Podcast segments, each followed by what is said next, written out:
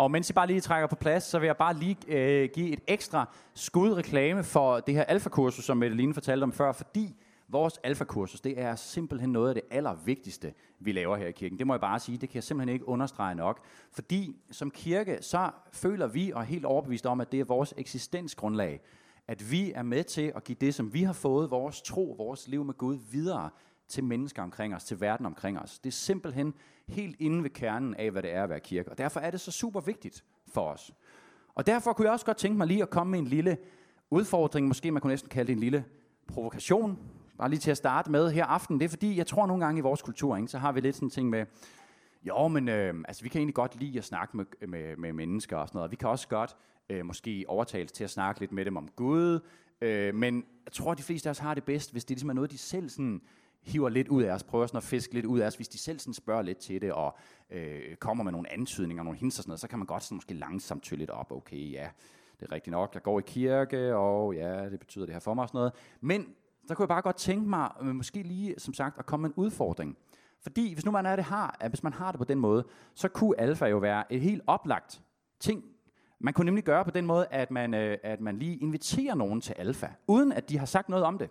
Fordi hvis man går og tænker, nå, men hvis nu der er nogen, der spørger, øh, ej Simon, kan jeg ikke komme med på alfa-kursus i din kirke? Så kunne det godt være, at man tænker, okay, så vil man gerne sige ja og fortælle om det. Men det kan godt bare være, tænker jeg, at det ikke sikkert, at der er nogen, der kommer og spørger dig, øh, kære ven, må jeg komme på alfa-kursus i din kirke? Derfor kan det godt være, at de har lyst til det alligevel. Og så var det, at jeg tænkte, så kunne man jo være sådan lidt frem i skoene og sige, hey, vi har det her alfa-kursus, det er faktisk et kursus lige for sådan nogen som dig. Øhm, og så det fede kunne så være, tror jeg, at hvis man så gør det, så er man helt sikker på at få en snak med dem bagefter om Gud. Så ja, og så var det bare tænkt, hvis nu vi, øh, os som er her i dag, hvis nu vi bare alle sammen øh, prøver at gøre det med et menneske, så kunne vi prøve at se, hvordan det kunne spænde af. Ja, våget. Er I stadig okay? I sidder ned. I kan lige sippe lidt til jeres te, og lige sådan falde ned på jorden og tænke, okay, okay, okay. Ja, men, øh, men måske skal I ikke falde for langt ned, fordi at øh, den tale, som jeg gerne øh, kan man sige, vil dele med jer her i aften, den hedder Mening med livet. Og det er jo øh, et ret øh, lidt voldsomt emne, en lidt prætentiøs titel, er der måske nogen, der vil mene, men jeg tror egentlig mange af os, vi har det måske øh, på den måde i vores kultur, at øh, det her med mening med livet, det er på en eller anden måde, øh, det er måske på en eller anden måde ikke så vigtigt for os. Det, er lidt sådan, det kan hurtigt blive sådan en nicheemne. Ikke? Men altså, der er mange andre ting, som er meget mere vigtigt. Er der ikke det en mening med livet? Altså for eksempel sådan noget som øh, øh, ens pensionsopsparing, hvordan den lige er skruet sammen, og man sikrer sig, at, at det ligesom giver det rigtige afkast. Og der vil jeg bare lige sige, at det er en fordel at begynde, inden man er 30, på sin pensionsopsparing, fordi så giver det rigtig meget udkast i slutningen. Uh, det har jeg lært, det har jeg ikke selv lykkes med mig. Det kan I så prøve på. Men som sagt er der mange andre ting, som vi måske tænker er meget vigtigere end det her med mening med livet. Og øhm, ja, jeg har så tænkt, at vi skal snakke om det alligevel. Jeg er fuldstændig ignorant, jeg er fuldstændig uaktuel og totalt forældet.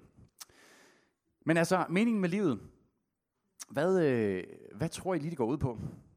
Kunne man spørge. Hvad er lige pointen med det hele? Eller man kunne også sige, er der overhovedet en pointe? Det er på en eller anden måde sådan en sætning, meningen med livet. Ikke? Det er sådan en sætning, som lynhurtigt bare kan blive sådan en kliché.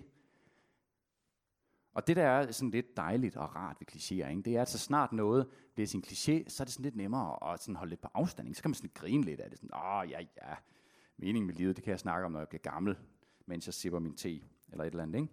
Det er sådan lidt nemmere at holde det lidt på afstand. Jeg tror bare, faktisk, jeg har den holdning, at, at faktisk de allerstørste klichéer for os som mennesker, det er faktisk øh, nogle af de aller, allerstørste og allervigtigste spørgsmål. Og jeg tror, det er spørgsmål, som er så store og vigtige, at de kan virke fuldstændig uoverskuelige for os. De kan fuldstændig tage pusen fra en, hvis man først begynder at tænke på det. Ikke? Det er spørgsmål som, hvorfor er vi her? Hvor skal vi hen efter døden? Eller, hvad er meningen med mit liv? Og sådan nogle spørgsmål, det er jo bare til at blive fuldstændig træt af. Ikke?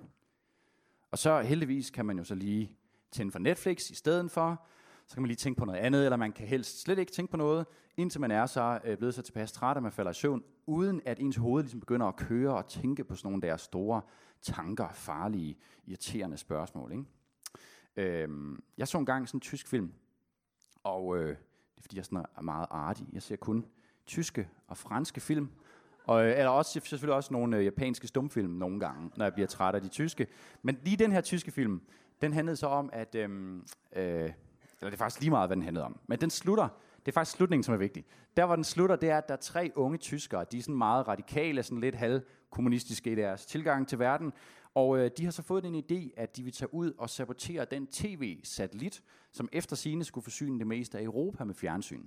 Og den her film er, er, er skudt før, at internettet ligesom kom til os noget, kan I nok regne ud. Men det er fordi, de så har den teori, at hvis de får saboteret den her satellit, sådan så at faktisk kæmpe store dele af Europa ikke har noget fjernsyn i måske en dag, måske endda flere dage, at så vil der faktisk udbryde revolution.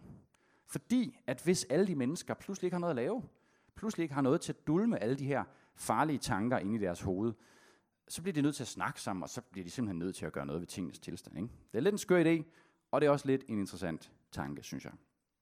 Noget andet, jeg har hørt, og det synes jeg også er fuldstændig sindssygt, og jeg vil gerne på forhånd fuldstændig afskriver mig ansvaret, det er, at jeg har hørt, at øh, der er mennesker, som faktisk gør sådan nogle ting her frivilligt, altså som simpelthen ligesom afskriver øh, øh, sådan nogle ting fra deres liv. Altså for eksempel har jeg hørt, at, at dem, som er stab her i kirken, dem der arbejder frivilligt, de har besluttet at faste øh, fra ting som Netflix, eller Facebook, eller serier, nogle af dem endda fra mad, i faktisk op til 40 dage.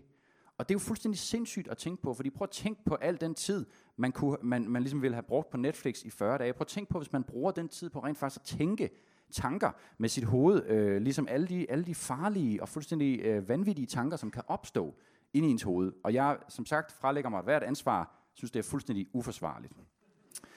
Det må jeg sige. Men altså for at komme, øh, nu må vi hellere tilbage til øh, temaet, som jo var mening med livet. Jeg tror, at, øh, at det her spørgsmål, mening med livet, det er så voldsomt, at hvis man ikke forholder sig til det, så er man på en eller anden måde nødt til at drukne det. Så er man nødt til at holde det på afstand. Jeg tror, vi er nødt til at få det, tige stille, altså, vi er nødt til at få det til at tige stille på en eller anden måde. Eller i hvert fald omgive os med så meget larm, at vi ikke kan høre det. Og det er fordi, jeg tror på, at hvis der er et mareridt, som vores kultur, som mennesker i vores samfund virkelig er præget af, så er det, at der ikke er nogen mening. At der ikke er nogen mening med noget som helst. At alting er tilfældigt. At alting er ligegyldigt. Jeg tror på, at det mareridt, det er så fuldstændig ubærligt, så fuldstændig voldsomt, at kun meget, meget få mennesker kan holde til på en eller anden måde og, og forholde sig til det. Og så tror jeg, det er langt nemmere for os at prøve at drukne det. Bare prøve at lukke øjnene for det. Og det er derfor, nu begynder vi at nærme os lidt pointen, det er derfor, at den her bog, som jeg har liggende her, øh, Bibelen, det er derfor, at den bog, den er en af de farligste bøger i hele verden. Det er en af de mest eksplosive bøger. Og det er den, fordi at den fuldstændig bramfrit, fuldstændig uden omsvøb, fortæller om meningen med livet. Den pakker det ikke ind. Den er ikke sådan, øh, den er ikke sådan, øh, prøv at forestille jer, hvis I, i sidste side på Bibelen, i slutningen af den bog, der hedder Johannes åbenbaring, hvis Johannes havde skrevet, ja, det var så øh, mit take på tingene her. Jeg håber, at øh, måske du kunne bruge noget af det i din situation. Du skal bare tage det, du kan bruge, så kan du bare lade resten ligge, bare glem det. Jeg var nok alligevel måske også lidt op at køre her i går aftes, da jeg skrev den her bog. Sådan er det bare overhovedet ikke, vel? Sådan er det ikke med den her bog med Bibelen. Enten så er den fuld af løgn, fra den ene ende til den anden, fuldstændig. Eller også så er det alt sammen sandt. Det er den helt tydelig om. Det er det, den siger om sig selv. Og det er så nu, at vi kommer til hovedpointen, for nu skal vi nemlig læse et stykke fra Bibelen, som handler om lige præcis det her med meningen med livet. Det er et sted, hvor en fyr, som hedder Paulus, han skriver et brev til en kirke i Efesus. Og der skriver han sådan her i begyndelsen af brevet. Lovet være Gud, hvor Herre Jesu Kristi Fader, som i Kristus har velsignet os med al himlens åndelige velsignelse. For før verden blev grundlagt, det er for lang tid siden, har Gud i ham udvalgt os til at stå hellige og uden fejl for hans ansigt i kærligheden. Det lyder fint nok, ikke? Noget med hellige og noget med kærlighed. Så langt er vi med. Så kommer den videre. I sin gode vilje forudbestemte han os til barnekår hos sig ved Jesus Kristus. Og så kommer pointen. Til lov og pris for hans nådes herlighed, som han har skænket os i sin elskede søn. Så altså i sin gode vilje forudbestemte Gud os til barnekår hos ham selv ved Jesus Kristus til lov og pris for hans nådes herlighed. Så meningen med livet ifølge den her tekst og ifølge Bibelen i det hele taget, det er at tilbe Gud. Det er at stå foran hans ansigt i Guds nærvær og give ham lov og pris og tilbe ham. Og Bibelen fortæller os faktisk, hvis man dykker ned i det her emne, at det er det, som vi alle sammen er skabt til. Det er det, som alle mennesker er skabt til. Det eneste formål. Det er vores eksistens ophav og endemål. Og de af jer, som har kommet her i kirken i noget tid, jeg har helt sikkert lagt mærke til, at tilbedelse, det er noget, vi her i Vineyard tager ret alvorligt. Vi snakker meget om det, og vi bruger rigtig meget tid på det. Både her til gudstjeneste, sådan ligesom her for lidt siden, hvor vi, hvor vi lovsang sammen. Vi gør det også til en netværksgruppe i det hele taget, så er det faktisk sjældent, vi har noget som helst møde, hvor vi ikke begynder med at lovsynge Gud sammen og bede til Gud sammen.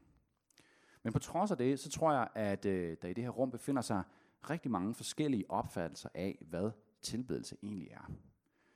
Og det synes jeg er fuldstændig okay.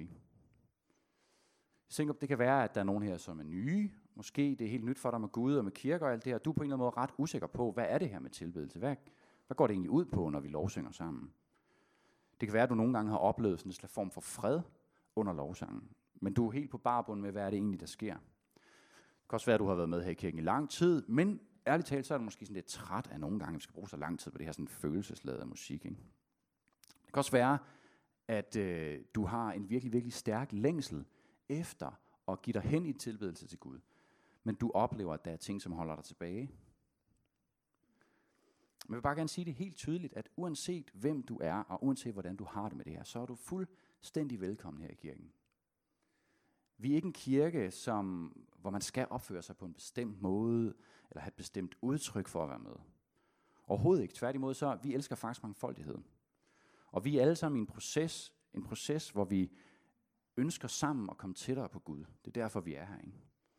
Så jeg vil bare sige til at starte med, at den her tale skal ikke opfattes som sådan en slags manual til at tilbe på den rigtige måde, på den fromme måde. Eller sådan. Det er overhovedet ikke det, der er tanken. Men jeg har bare selv haft en lang rejse og proces med tilbedelse. Og jeg kan sige helt ærligt, at det uden sammenligning er noget af det, som har haft størst betydning i mit liv. Størst betydning i mit gudsforhold. Og hvis vi tror på, at det, som Bibelen fortæller os er rigtigt, at tilbedelse af Gud er selve meningen med vores liv, så er vi også nødt til at tage det seriøst, ikke? Bare lidt. Som enkeltindivider og som kirke. Og derfor så øh, den næste måneds tid, så kommer jeg til at tale et par gange om det her tema. Både om, hvad det betyder for os hver især, men også, hvad det betyder for os som kirke. Og måske skal jeg lige forklare, at hvad hedder det, øh, når jeg snakker om tilbedelse, så handler det om, tilbedelse er ligesom det helt store udtryk for, at vi tilbeder Gud. Det kan vi gøre på mange måder. Vi kan gøre det i lovsang, som vi gør det her om gudstjenesten eller til netværksgrupper. Vi kan også gøre det, når vi bare beder til Gud. Vi kan faktisk også gøre det med hele vores liv, den måde vi er på som mennesker, taler Bibelen meget tydeligt om. Nogle af de her ting, vi har kommet ind på i en tale lidt senere, om tre uger. Men det, det skal handle om i dag, det handler lidt mere om simpelthen fundamentet for tilbedelse. Hvad er tilbedelse, og hvorfor er det, at Gud så gerne vil have, at vi gør det? Nu vil jeg lige læse et, øh, noget af en, der hedder John Piper, som er en amerikansk teolog, og han har udtalt sådan her om tilbedelse. Missions is not the ultimate goal of the church. Worship is. Missions exist because worship doesn't.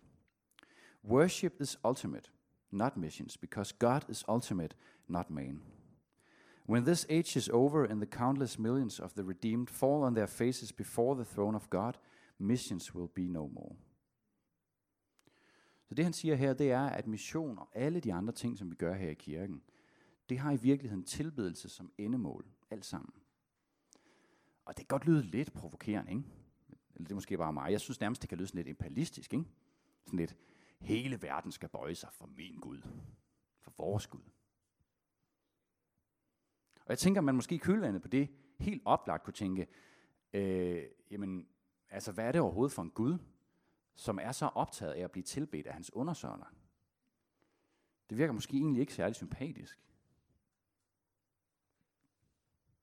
Men jeg tror på, at vi mennesker, vi har alle sammen brug for et eller andet at tilbe. Jeg kan se, når jeg kigger på verden, hvordan det gælder for alle mennesker til alle tider, at vi på en eller anden måde har brug for at sætte vores lid til noget, som er større end os selv. Vi har brug for noget, som vi kan hægte os op på, eller være på hold med. Om det så er en fodboldklub, eller en politisk sag, eller et band, eller en kæreste, eller en teolog, eller endda hvis der er nogen, som er rigtig fromme, så kunne det være en præst. Det vil jeg ikke anbefale. Men jeg tror bare på, at mennesket er en tilbeder. Mennesket er en tilbeder. Sådan er vi skabt. Sådan er vi wired. Og problemet er, at alt menneskeligt, som vi kan tilbe, uanset at det kan være fint i sig selv, så før eller siden, så vil det skuffe. Det vil vise sig at være uværdigt til vores tilbedelse. Vores fodboldklub taber mesterskabet, eller de rykker måske endda ned, hvis man er rigtig uheldig. Ikke? Politikeren bliver afsløret i økonomisk bedrag, kæresten brænder dig af, eller skuffer dig, og selv præsten, øh, ja, det vil jeg ikke komme ind på. Det kan I selv, det kan I selv tænke på. øhm, men pointen er bare, at det eneste, den eneste, som virkelig er værdig vores tilbedelse, det er Gud. I øh, Johannes åbenbaring, i den her bog, som jeg nævnte før, som står sidst i Bibelen, der står sådan her. Det er sådan et syn, en der hedder Johannes, han har. Derefter hørte jeg en høj lyd, og jeg så tusindvis, ja, millioner af engle rundt om tronen, og de fire levende væsener og de 24 medregenter. De sang med høj røst. Det offrede lam er værdigt til at få magt og rigdom, visdom og styrke, ære, herlighed og lovprisning. Samtidig hørte jeg alle levende skabninger i himlen, på jorden, under jorden og på havet synge. Både ham, der sidder på tronen, og lammet skal have lovprisning, ære, herlighed og magt i al evighed. Så en dag skal alle levende skabninger i himlen, på jorden, under jorden og på havet, det vil sige alle, de skal tilbe Gud. Og det skal de gøre i al evighed. Men det her med tilbedelse, hvad er det egentlig for en størrelse? Hvad er det egentlig, det handler om? Handler det om følelser? Eller er det sådan en slags fællessang, vi synger sammen for at ligesom styrke moralen, for at skabe sammenhold eller sådan noget? Eller handler det om at synge med på nogle fede sange med et fedt band og noget spade, fordi det giver en en nice følelse? Øhm, John Wimber, ham som var den primære grundlægger af Vineyard-bevægelsen, han sagde sådan her om tilbedelse. Worship is the love-making expression between the bride, the body of Christ, the church, and the groom, Jesus Christ. Worship is love freely given to God. It is the expression of awe and respect to God. So worship is the love-making expression between the bride and the groom. Det lyder nærmest, øh, når man lige læser det sådan, så lyder det ret følelsesladet, gør det ikke det? Det lyder næsten sådan lidt erotisk. The lovemaking. Det er meget frægt på en måde.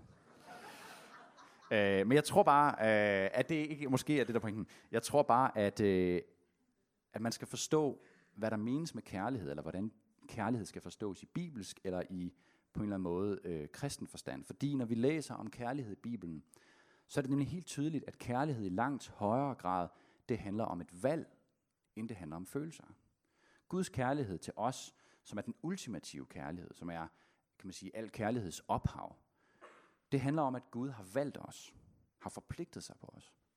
På trods af, at vi ikke er, altså på trods af, at vi kommer til kort igen og igen, og ikke engang måske har lyst til at elske ham tilbage. Ikke? Og på samme måde er det med vores tilbedelse af Gud. Vi tilbeder Gud, fordi vi vælger at gøre det. Ikke fordi vi føler for det. Ikke fordi vi lige har lyst til at gøre det. Ikke fordi det lige gør os godt tilpas. Vi vælger at tilbe Gud, fordi han er værdig. Fordi han er Gud, og vi er mennesker. Fordi vi er skabt til at gøre det.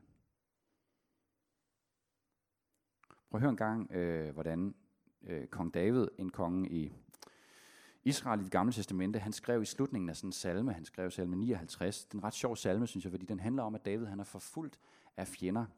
Øh, han er ligesom stukket på flugt, og de øh, følger ham så, og han råber til Gud i den her salme, i den her sang om hans frelse. Ligesom. Men det, der sker, det er ikke, at David faktisk bliver frelst. Det får man ikke noget at vide om. I slutningen af den her salme, hvor, hvor han som sagt ikke er blevet reddet, så slutter David bare alligevel med at sige det her. Det er det, som er så stærkt, synes jeg. Men jeg vil synge om din styrke, juble om morgenen over din trofasthed. For du er min borg, en tilflugt, når jeg er i nød min styrke, dig vil jeg lovsynge, for Gud er min borg, min trofaste Gud. Midt i en situation, hvor han meget vel kan ende med at blive slået ihjel, lovsynger David Gud. Eller ligesom i historien, som vi hørte om sidste søndag, for de af jer, som var der der, hvor Paulus og Silas de ender i fængsel efter at være blevet gennemprylet af sig. Virkelig voldsomt står der. De har fået revet deres tøj af, de er blevet pisket, og så er de blevet smidt i fængsel. Og som det mest naturlige, helt kort tid efter, så holder de så ligesom lovsangsfest nede i templet der. Stor undring for de andre fanger. Ikke? Og det kan man jo godt forstå, at de andre har tænkt, okay, hvad sker der? De har set to mennesker, som virkelig, virkelig er, har, har, altså er blevet pisket og helt, helt kørt ned, ikke? og lige blevet smidt i fængsel. Og så kort tid efter, så hører de, at de sidder og synger takkesangen til Gud. Det giver da ikke mening, vel? Men tilbedelse, det er et valg. Tilbedelse, det er på en eller anden måde udtryk for vores taknemmelighed til Gud, som Sara snakkede om sidste søndag. Men præcis som taknemmelighed, så er tilbedelse noget, vi vælger at gøre. Det er ikke kun noget, vi gør, når vi føler for det. Det er ikke noget, vi gør som icing on the cake. Faktisk så vil jeg våge den påstand, at jo mindre vi føler for det, jo stærkere er tilbedelsen. Og det er sådan lidt bagvendt, men jeg tænker, at det skal forstås på den måde, at jo mindre man føler for det, jo mindre du føler for at gøre det, jo mere vilje, jo mere valg skal der til. Hvornår er kærligheden stærkest i for eksempel et ægteskab eller i en, en virkelig god vennerelation? Er det, når alting kører på skinner, og man bare kører der ud af on the top of the world, eller er det ikke snarere, når man igen på trods, måske på trods af smerte, på trods af sårighed, på trods af utroskab måske, vælger hinanden alligevel? Er det ikke netop der, hvor kærligheden er stærkest? Er det ikke netop der, hvor kærligheden overvinder alt? Og på samme måde, så kan vores tilbedelse af Gud være allerstærkest, når vi allermindst føler for det. Tilbedelse, det er at overgive sig til Gud på trods af omstændighederne. På trods af dine følelser. På trods af, om du godt kan lide sangene, om du godt kan lide musikken, eller om du godt kan lide trommeslæren i bandet. På trods af, om forsangeren måske synger 100% falsk, øh, hvis det overhovedet kan lade sig gøre, det ved jeg ikke, om det kan. Men det lyder ikke rart, vel? Men tilbedelse, det er 100% et aktivt valg. Rick Warren, som er en amerikansk præst, han har sagt sådan her, God is the consumer of worship, not man. Og det er meget godt at huske på, synes jeg. Vi, man kan jo snakke om, høre kloge mennesker snakke om, at vi lever i sådan en konsumeristisk tid, hvor vi godt bare kan lide at komme ind og sætte os ned, og så ligesom bare modtage. Ikke? Man kan godt lide den her, fordi den vender det lidt på hovedet. Det er aldrig os, der kommer på en eller anden måde for at konsumere tilbedelse. Det er kun Gud. Vi har sådan øh, noget, som sker, det er ligesom, jeg synes, at man får sådan, man ser, at der kommer flere og flere større kirker rundt om i verden. Større og større kirker, og det hele bliver mere og mere professionelt, ikke? på samme måde med lovsangen. Og jeg synes, at det er helt fint, at du kommer i den her kirke, eller en anden kirke, fordi du godt kan lide lovsangen. Men jeg tænker bare, det er vigtigt at huske på, at det, det handler om, det er altså din tilbedelse af Gud. Musikken og lovsangen er udelukkende god, set fra et perspektiv af tilbedelse, hvis den hjælper dig til at tilbede Gud. Jeg øh, hvad havde startet her i kirken for, jeg tror en 7-8-9 år siden, et eller andet i den stil.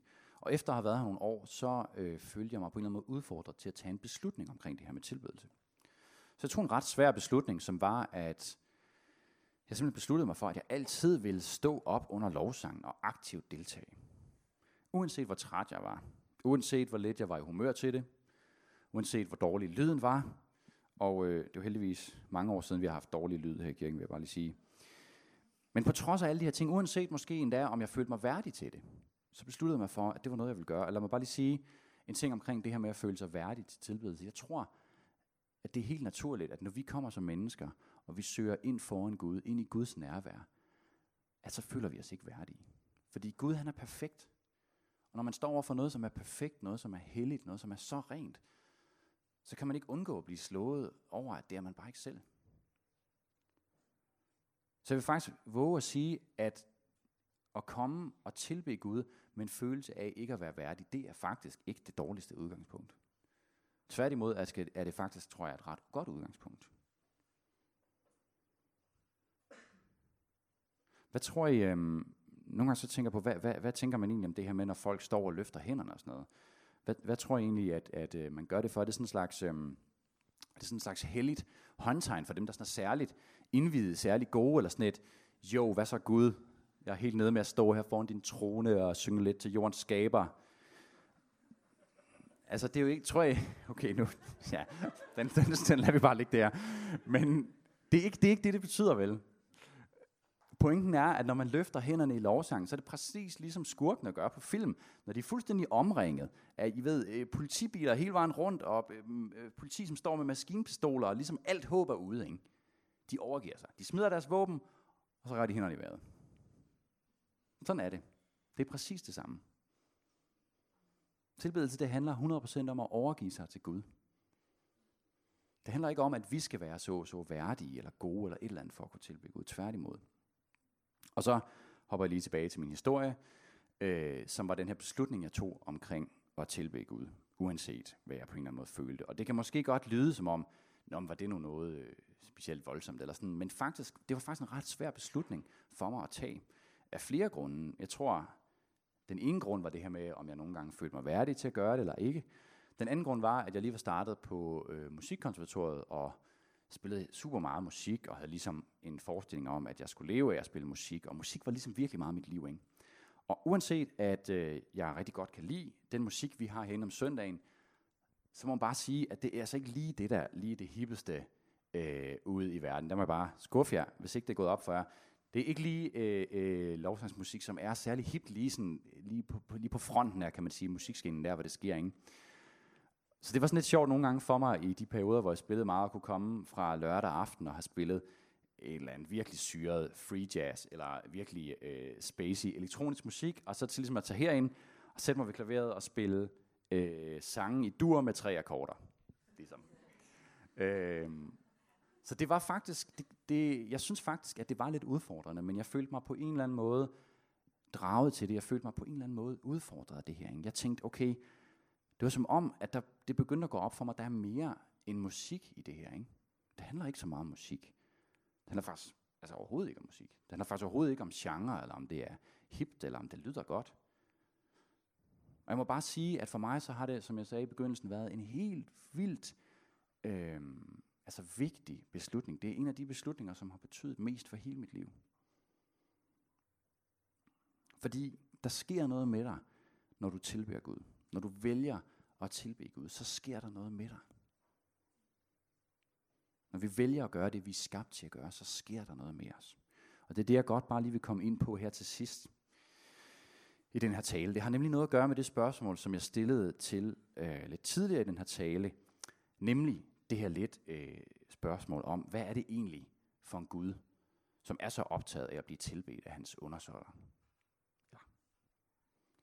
Altså fint nok, at vi er skabt til at tilbede Gud, men hvorfor er det egentlig? Er det fordi Gud er sådan lidt needy? Er det fordi han har sådan lidt dårligt, halvdårligt selvværd og har sådan brug for vores bekræftelse? Ikke?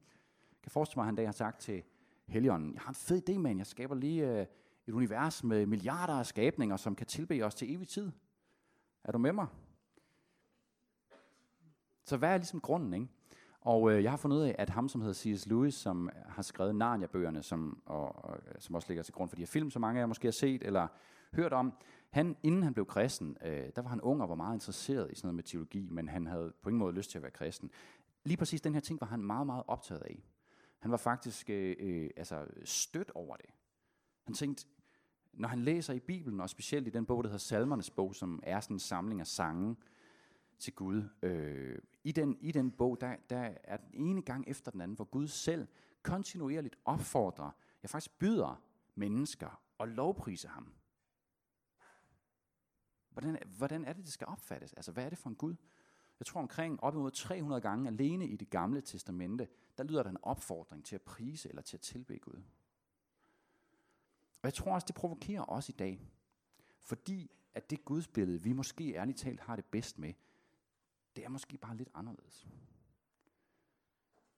Vi har det nok bedst med at forestille os en Gud, som kontinuerligt tænker på os.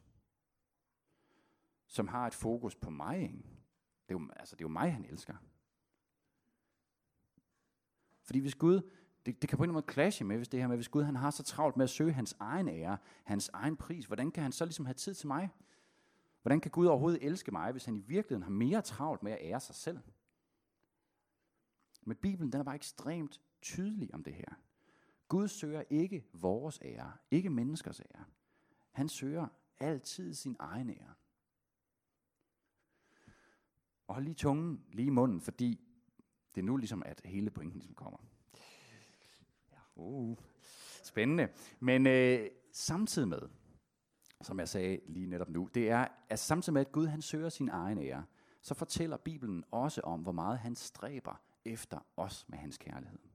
Gud han nærmest forfølger os med hans kærlighed. Eller tydeligt så ser vi det på korset, hvor Gud han er gået hele vejen. Ikke? Forladt alt guddommeligt er blevet menneske, er gået hele vejen, ender med at dø, for at komme os i møde. Gud han elsker os, og han ønsker os som hans børn det allerbedste. Ikke bare noget, som er okay, eller godt, eller næstbedst. Nej, han ønsker os det ultimativt allerbedste. Det allermest tilfredsstillende. Det absolut mest livgivende, mest meningsfyldte, mest fyldesgørende. Og hvad er det? Det er ham selv. Det er Gud selv. Og hvis Gud derfor i sandhed elsker os, så må han give os ham selv. Prøv at høre. Since God is the source of greatest happiness, and since he is the greatest treasure in the world, and since his glory is the most satisfying gift he could possibly give us, therefore it is the kindest, most loving thing he could possibly do to reveal himself and magnify himself and vindicate himself for our everlasting enjoyment. Og John Piper han fortsætter sådan her. God is the one being for whom self-exaltation is the most loving act, because he is exalting for us what alone can satisfy us fully and forever. If we exalt ourselves, we are not loving because we distract people from the one person who can make them happy forever, God. But if God exalts himself, he draws attention to the one person who can make us happy forever, himself. He's not an egomaniac. He's an infinitely glorious, all satisfying God, offering us everlasting and supreme joy in Himself.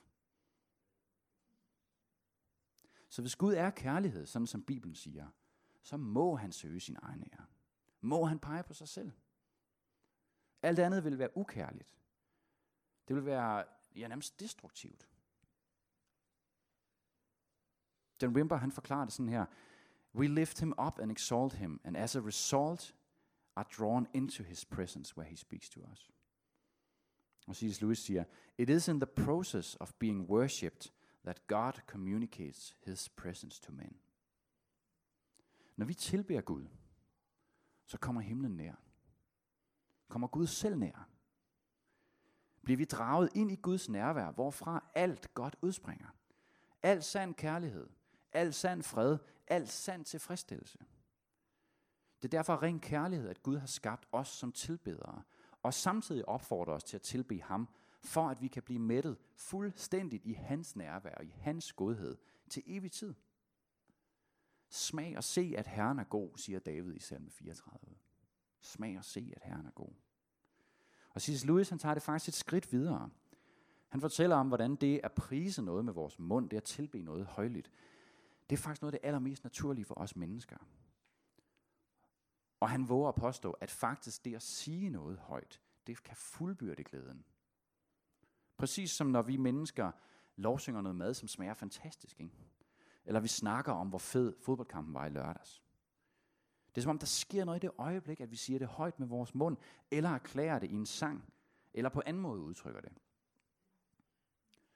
Min, øh, min kone og jeg, vi har en datter, som er to og et halvt år, og øhm, det er lidt pinligt, ikke? men nogle gange, når vi er derhjemme alene sammen med hende, øh, så må vi bare stoppe op, og så må vi sige, okay, altså hvor, hvor, meget, øh, hvor meget snakker vi egentlig om, hvor sød vi synes, hun er. Altså fordi vi snakker bare om hende hele tiden. Det kan vi, altså nogle gange så kan vi have sådan en aften, hvor vi nærmest bare hele tiden sidder og fortæller til hinanden, ligesom om vores datter, som måske lige har sovet 30 minutter, og sådan ligesom, altså det er helt voldsomt, ikke? Og det er alle, og jeg kigger på hinanden og siger, okay, jeg håber ikke, vi er sådan, eller vi er sammen med andre mennesker, og det håber jeg ikke. Men jeg tror bare, mens jeg skrev den her tale, så gik det bare op for mig, at det med at sige noget højt, nogle af de ting, som betyder allermest for en, det faktisk ikke bare på en eller anden måde bekræfter det, det faktisk fuldbyrder glæden ved noget. Det er som om, det gør det stærkere.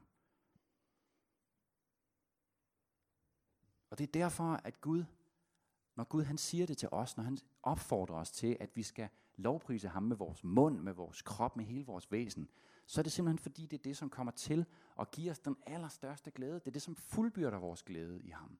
Det er det, som fuldbyrder vores tilfredsstillelse.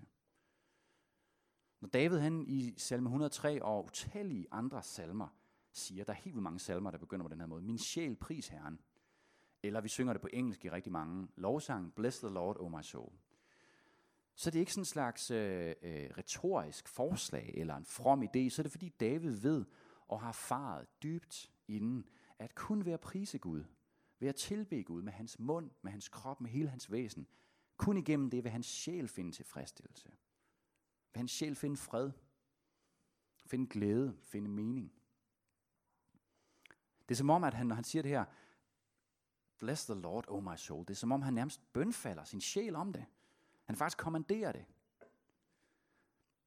Et andet sted, så siger han, det synger vi også i en sang, kun ét ønsker jeg fra Herren, kun det længes jeg efter. At bo i Herrens hus, så længe jeg lever, så jeg kan fryde mig over Herrens herlighed. Så for ligesom at lave en slags afslutning på det her, man kan sige godt nyt. Der er en mening med livet. Og det er ikke bare øh, sådan en teoretisk eller en strengt rationel mening eller tanke. Nej, det er faktisk en fuldstændig fantastisk, glorværdig, glædesfyldt og fuldt ud tilfredsstillende mening. Det er det liv, som Kristus, som Jesus inviterer os ind i. Ind i en uendelig glædesfyldt og evig relation med Gud selv. Hvor han selv er den, som møder vores behov. Hvor han selv er den, som fylder os med glæde, fylder os med kærlighed, tilfredsstiller os.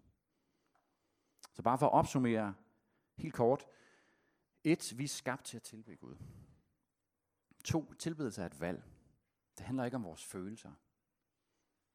Og tre, når vi tilbeder Gud, så giver han os sig selv. Så giver han os det ypperste, han overhovedet kan give os. Fordi han selv er det højeste gode. Skal vi stille os op og bede sammen